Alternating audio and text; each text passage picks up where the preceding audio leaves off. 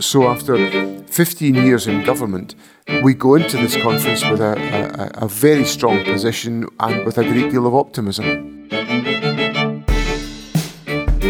That was Deputy First Minister John Swinney, and we'll hear more from him later in the show. Hello, and welcome to the Stooshy, the Scottish politics podcast from DC Thomson that helps you be better briefed. I'm Andy Phillip, and on this episode, I'll be joined by Adele Merson and Justin Bowie to examine and explain the last week in Scottish politics. Conference season continues with the SNP in Aberdeen making their first in person appearance since before the pandemic. Nicola Sturgeon goes into the three, the three day gathering with a lot on her plate. Public services are stretched, the First Minister is regularly on the spot over NHS performance, and infrastructure concerns are mounting. Ms Sturgeon is also one year away from her proposed date for a second independence referendum. Before summer, we were promised details on currency, economy, and all the rest. Much of the big stuff, though, is still a bit open ended. However, chaos in the Conservative ranks has shifted the landscape, pushed Labour far into the lead in England, and could end up with the SNP sweeping the boards again in Scotland. With all that in mind, reporter Rachel Amery caught up with Nicola Sturgeon's right hand man, John Swinney. He's the Deputy First Minister. He's currently standing in as Finance Chief while Kate Forbes is on maternity leave. He's also a Perthshire MSP with plenty of local issues to keep him busy. Rachel began with a glance at the Tory carnage in the rearview mirror as she asked John Swinney how he's preparing for the SNP conference. We, we do go into the conference in a good condition with a lot of optimism. I think anyone looking at the polls just now shouldn't be surprised by them because the Conservatives have just inflicted an absolutely enormous body blow on every household in the country with the damage that was done by the mini budget and the financial uncertainty that's been created as a consequence, which is pushing up interest rates and frankly, inflicting financial misery on people around the country. People, I think, look at the, the SNP, the Scottish Government, they see the way in which we are acting always in the interests of people in Scotland, and I think that's reflected in the polls. So after 15 years in government, the SNP goes into this conference, our first in person conference for three years. We're all absolutely looking forward to being together again in Aberdeen. Um, we go into this conference with a, a, a very strong position and with a great deal of optimism. Well, we're one year away from a potential independence referendum, but we still don't have a lot of the detail at the moment. I understand the legal challenge is set to hit the Supreme Court again the day after Nicola Sturgeon's speech to conference. Uh, when can we expect to get a more detailed plan of what independence might look like? Over the summer, we set out a significant amount of information about the the nature and the characteristics of an independent Scotland and what the process of independence would be like. Obviously, there's um, a, a, a, a, case to be heard at the Supreme Court, and it's not appropriate for me to go into that. It's for the Supreme Court to, to look at all of those details. Um, but we've got a whole range of material to set out the basis of an independent Scotland. And I think when people are exploring these questions, they should look at other countries and see the way in which other countries are using and exercising their powers of independence to make a difference to the lives of uh, the people in their community. So, you know, when I look at the terrible experience of the last two weeks or so with the Conservative budget, that's been an illustration of how the lack of independent powers in Scotland has been used in a way that's damaged the people of Scotland and damaged our interests. So uh, we've got an opportunity to do something about that, and that's about making sure that people in Scotland are able to take our own decisions based on what matters to the people of this country. We wouldn't, no finance minister in Scotland would have made the decisions that the UK Chancellor made in the face of a cost of living crisis, um, because a, a, a, Scottish finance minister would be closely connected with the communities and following the values and the aspirations of people within Scotland. But when would we see more of that detail? I mean, is it going to be before Christmas? Will it be a few weeks after conference? Will it be into next year? You know, as I say, we've set out some of that material already, and we'll set out more of it uh, in the course of the uh, of the autumn uh, and the period ahead of us. Now, I know you mentioned finances there. I mean, we've seen this week what even a small fluctuation in tax rates can do to the economy independence is going to be a much bigger financial impact. So, what do you have to tell people who are worried about that, other than it's going to be better under independence? Because it's a huge financial impact it's going to have, isn't it? The first thing I would say is that any country has got to follow and believe in uh, financial sustainability and the exercise of fiscal responsibility. You know, I've been finance minister in Scotland. I was finance minister for nine years. I'm back in that role for a temporary period while Kate Forbes is on maternity leave. And throughout all my time as a finance minister, I've always believed in fiscal responsibility. Well, fiscal responsibility was thrown out the window by the UK Chancellor two weeks ago.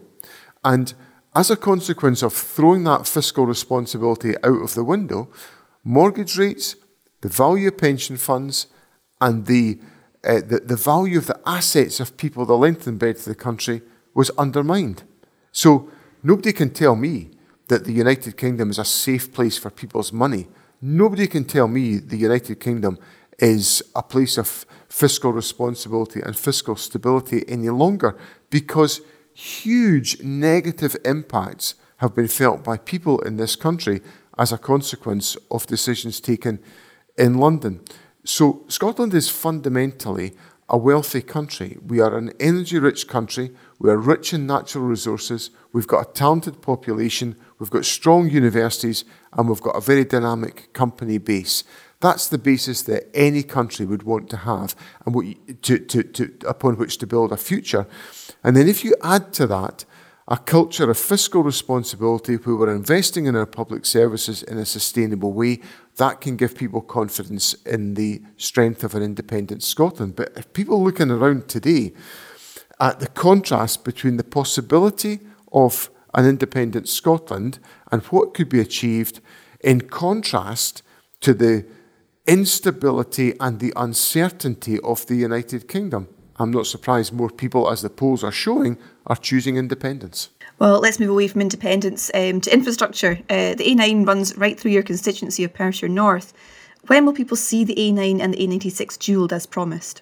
Well, people are seeing the improvements been made to the, the A9 already. Um, in the course of the last couple of years, uh, my constituents have had a significant enhancement to the infrastructure by the completion of the Luncarty to Pass of Birnam stretch of the A9, and that's really improved the A9 very significantly.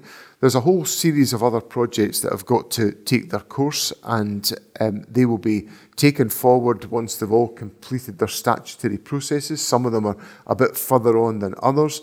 Um, and we've got to do it in, um, in, in pieces, as we have done already. We've done a number of stretches of during the A9. We've done the Luncarty of Birnam that I talked about, but we've also done um, the Kincraig Dalraddy stretch. Um, we, we've undertaken improvements at, at Ballinluig into the bargain. So there's a, a whole range of different pieces of work. It'll have to be worked through over time. It's going to be done as quickly as we possibly can do. Of course, on the A96, um, we've got to undertake some of the uh, analysis to consider the um, uh, the sustainability of the road projects alongside our climate objectives and our climate aspirations. And that will, have, but of course, there are parts of the A96 that are now the subject of active development in terms of dualling, particularly around about the stretches on the outskirts of Inverness and the Nairn bypass. And so the A96, it, by the time this is all finished, it will be dualled in its entirety. Well, that's you know, the government's got that commitment, but we've also got a commitment to explore uh, the compatibility of developments of that type with our climate ambitions, and that's the work that we will carry forward and which has been set out to Parliament in the in previous programmes for government. So, if, if the climate obligations here have a conflict of interest there with dualling the A96, is there a chance that it will not be dualled in its in its um, entirety? Well, that's to prejudge the analysis that's being undertaken. So we just need to allow that to take its course and make judgments accordingly based on the information that comes out of that analysis. Now, what about land reform? That's another issue that you're going to be talking about at this conference. What can people expect to see from the government in the next few years on this, particularly around land ownership and green lairds? What the our objectives in relation to land reform have been to uh, encourage the broadening of land ownership around uh, around Scotland, to make sure that land as such an important and valuable asset can be used to strengthen the future of communities. And I think we've seen some really good examples around the country that the government has supported about community ownership that's given great opportunities and great prospects for communities to thrive. So, all of these measures have contributed significantly to um, uh, encouraging the process of increasing the population in local areas, increasing the um, opportunities there are for the development of new business ventures, and to enable the creation of, of thriving communities in, in rural parts of Scotland. So we're, you know, we'll be considering at the conference how best we can take forward approaches of that type to make sure that the land of Scotland can be used to the maximum effect for the benefit of people in our country and to broaden the access that people have to the utilisation of land as a great asset for the development of the country. Now, this conference is being held in Aberdeen. People in the Northeast have been calling for a bigger, more expanded rail network. Is that pie in the sky, or, or can people in the Northeast really rely on the SNP to deliver on this? I think people need to look around the country and see the developments that we've undertaken. So, you know, in the Northeast, for example, people were crying out for an Aberdeen Western peripheral route to bypass the city of Aberdeen and improve connectivity right up the Northeast of Scotland coast. They've waited for the Conservative Party to deliver it, the Labour Party to deliver it, the Liberals to deliver it. They all had a chance in government and they never did it. Well, the SNP did. So it's the biggest piece of infrastructure enhancement in the northeast of Scotland, and it was the SNP that delivered the goods for the northeast. If you then look at rail connections around the country, the SNP has been the vanguard of expanding the rail network. We completed the Airdrie to Bathgate line. We extended um, the, um, the, uh, the, the, the, rebuilt essentially the Borders Railway, connecting a part of Scotland that was not served by the rail network um, since the, the Beeching cuts. Now, that's actually a direct parallel to the aspirations that I know a number of my colleagues in the Northeast, Gillian Martin, Jackie Dunbar, uh, Karen Adam are pressing us for in the northeast of Scotland. And that's about rail connections into parts of the country that are not served by the rail network. So I think there's some really exciting possibilities there. Obviously, there's a lot of hard work has got to be put in place to make sure these projects can come about, and they will be expensive. But what people can see is the SNP has been working to expand the rail network in Scotland uh, to open new lines, to improve connectivity. We've got a new line in courier country as well, uh, going into Levenmouth that is under construction just now. So there is an expansion of the rail network, and I think it's right for us to consider proposals such as the developments into the northeast. That was Rachel Amery speaking with Deputy First Minister John Swinney. You'll have heard a, a, focus on the big picture there, but also a lot more on the day job the roads, the railways, land reform, and other hot topics. We've been looking at the highlights of the SNP conference agenda, and there's plenty in there to get people talking. Stooshy listeners will, of course, know we aim to reach the parts of the country that others leave behind, and there is a lot that could do with more attention. Adele's been going through the paperwork, so you don't have to. You'll be there in Aberdeen along with me and Justin over the weekend. What can people expect?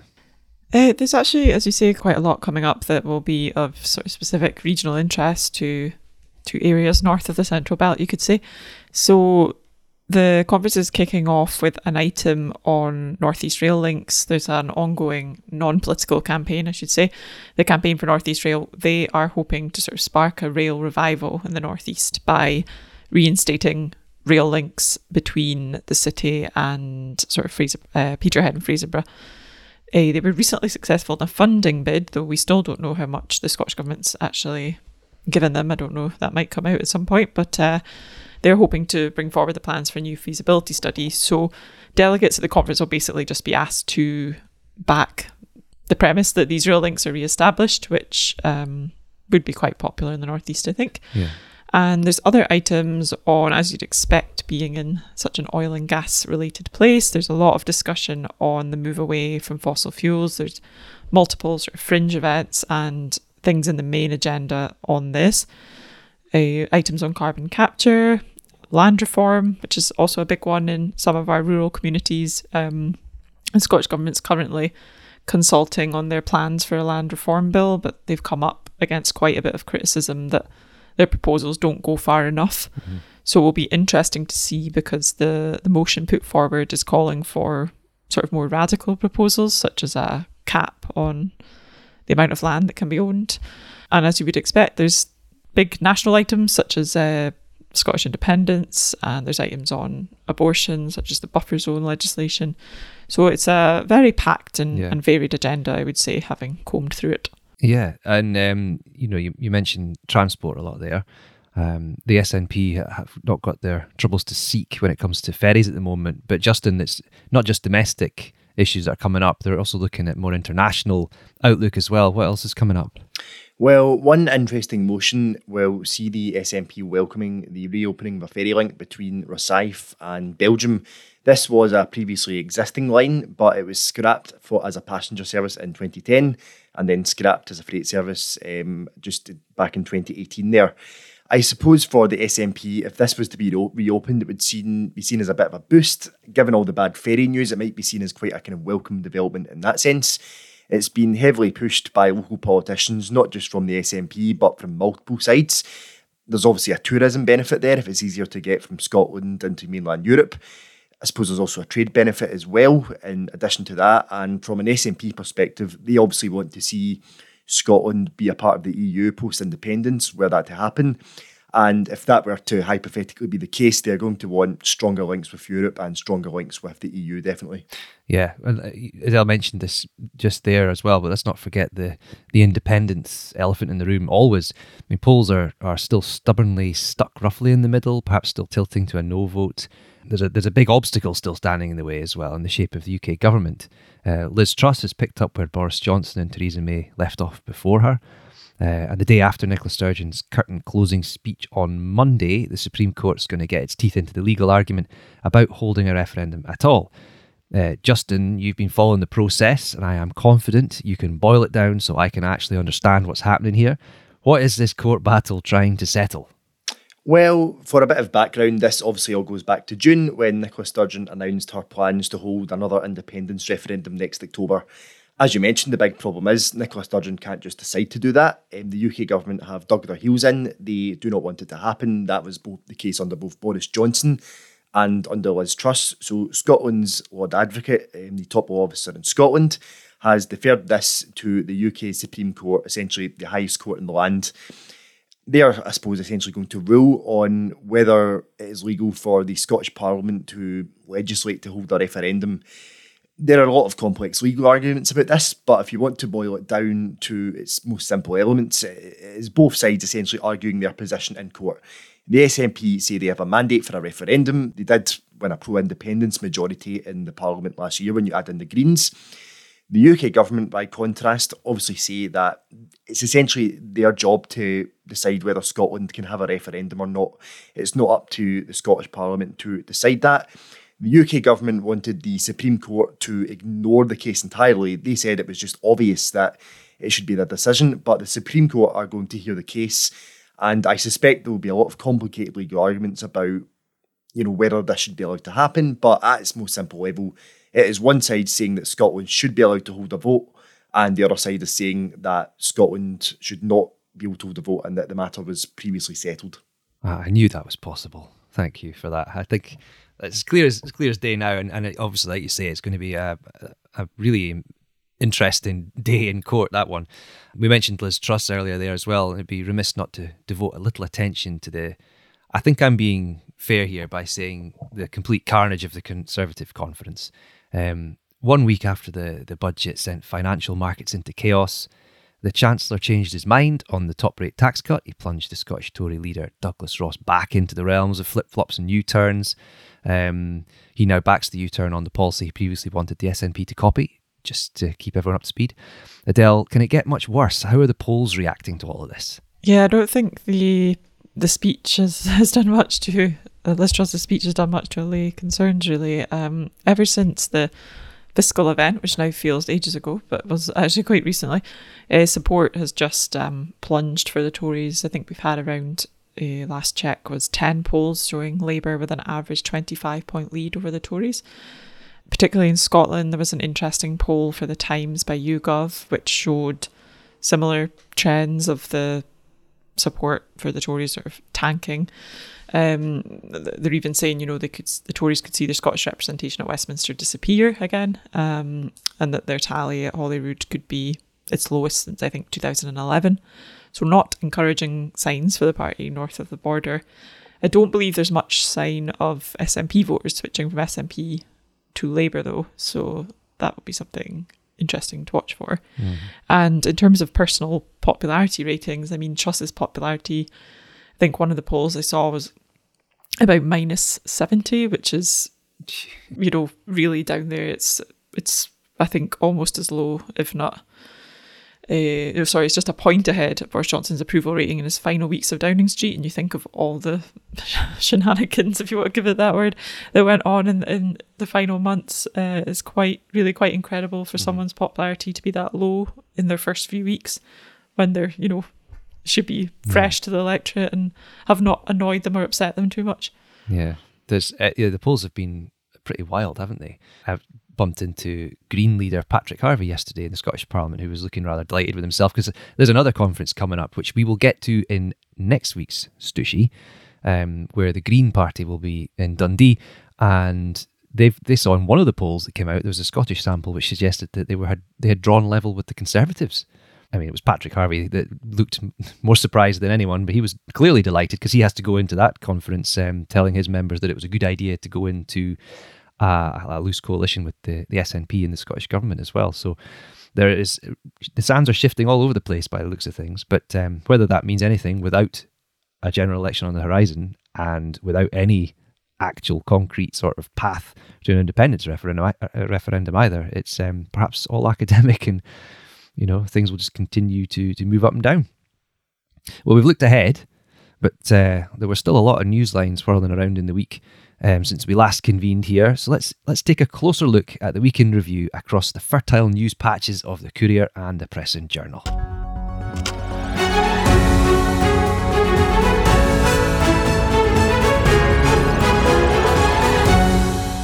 So, just like I've discussed in previous Stooshy episodes, the NHS was sort of front and centre of First Minister's questions again this week. In particular, a both Anas Sarwar and Douglas Ross were putting to the First Minister sort of personal experiences of various constituents and uh, patients across Scotland and some of the just frankly unacceptable experiences that they've had recently.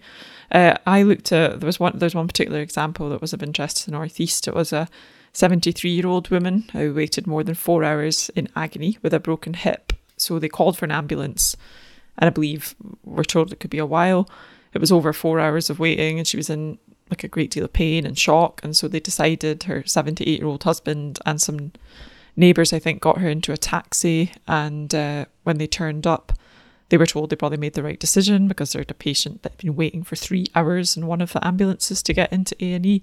And I know NHS Grampian has put out several statements in the last week or so about the, the pressures that they're under. So it's obvious that the health service locally and across Scotland, wider Scotland, is really struggling just now. There was also, you know, a press and journal report was raised at the First Minister's questions. That was on the ambulance times and I believe ambulance turnaround times at ARI are now at a record high. So yeah.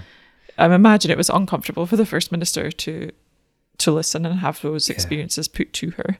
Yeah, it was quite um, kind of unremitting. There was about 20 minutes starting with Douglas Ross. Um, I mean, it was actually quite interesting to watch it. A completely casual observer would have thought that the Conservatives were maybe on the front foot and, and Labour, and it was the SNP on the back foot, when actually, you know, outside of First Minister's questions, it's quite the reverse. And um, Douglas Ross had. Uh, he, he went on a on a on a, a subject which is is easy to to sort of block the party politicking because obviously Nicola Sturgeon then has to respond by saying, well, Scotland's got a better performance than England, and that always riles up the benches a little bit. And but then Douglas Ross was able to point out his own experience, which is another thing that you've been looking at because um, sort of just slightly further afield than, than Aberdeen, the the good folk of of Moray are still waiting for their maternity service to get up to speed. And uh, you've been looking at that as well. It's a story we keep returning to. What's what's going on there? What's the latest? Uh, the latest is we're due uh, another update on that situation. There's been many updates over the, the last few years, but this one is uh, campaigners hope will give a bit more clarity in terms of the longer term timescales for fully restoring maternity services to Dr. Gray's Hospital in Elgin. The end of the month is when the statement's due to be happening. Uh, the health secretary is due to be giving giving his update, but uh, the government has committed to giving a timescale, I believe, by the end of the year.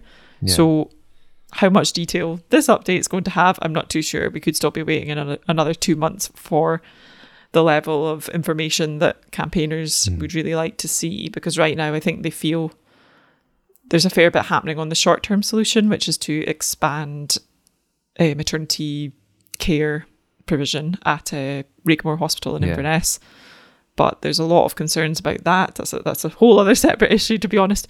Yeah. About up north has you know their own problems, um, and clinicians up there have made the point that they think it's going to become overcrowded up there. So I think campaigners are just expecting more than what they're being given, uh, quite rightly. I mean, as we've covered in the past, there's women giving birth at the side of the road on at least two occasions that we know of this year. So it really is. Uh, I can understand why it's causing a lot of anxiety among women there. Yeah, and anyone who wants to to hear more on that um, can go back a few episodes on the the episode list from just before summer, I think, where we had a great uh, interview with a campaigner for the Moray Maternity Group, and a big special episode all on that. Justin, you've been looking at another health related uh, problem, the inquiry into what happened in the pandemic, basically, but it's it's really hit the buffers, hasn't it? Yes, definitely. Um, earlier on in the week, I covered the fact that um, Lady Poole, a Scottish Supreme Court judge who was set to chair the Scottish COVID inquiry, or sorry, she had been chairing the Scottish COVID inquiry, she had stepped down from the role that obviously prompted some concerns. These inquiries often tend to be quite long as it is. You know, it's, it's, an inquiry that's massive in scope. It's looking at, I suppose, almost all aspects of Scotland's response to the pandemic, from things like lockdown measures to ensuring the country was prepared in advance, and then, you know, to how the government managed it in hospitals day to day.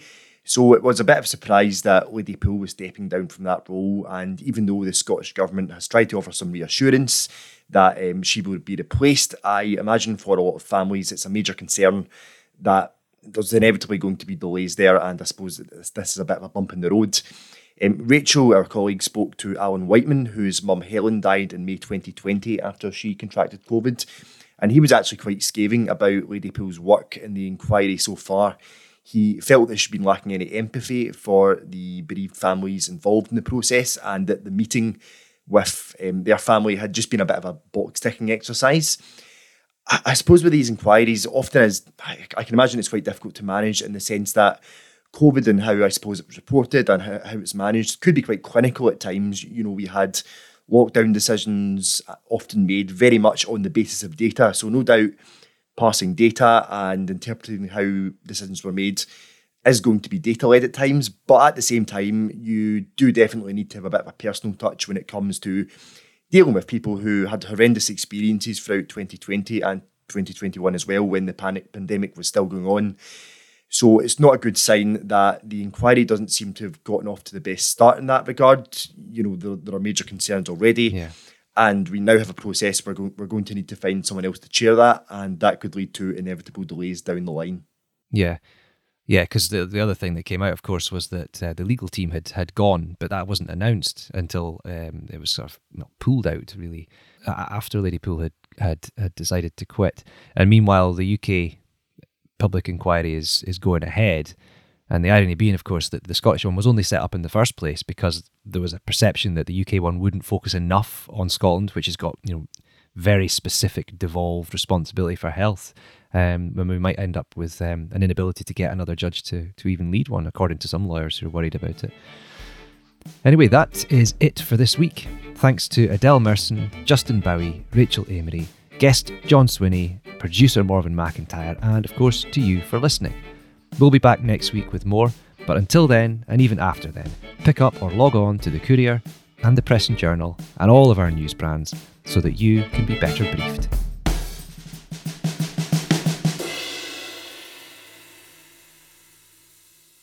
The Stooshy is the politics podcast from DC Thomson, designed to help you understand the implications of what happens in Holyrood, Westminster, and our communities so that you can be better briefed. Don't miss an episode by following the Stooshy today on Apple Podcasts, Spotify, or wherever you listen.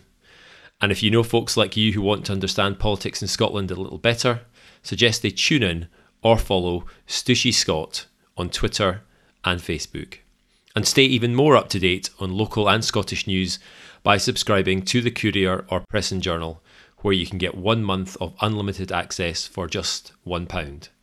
Check the episode notes for details and terms.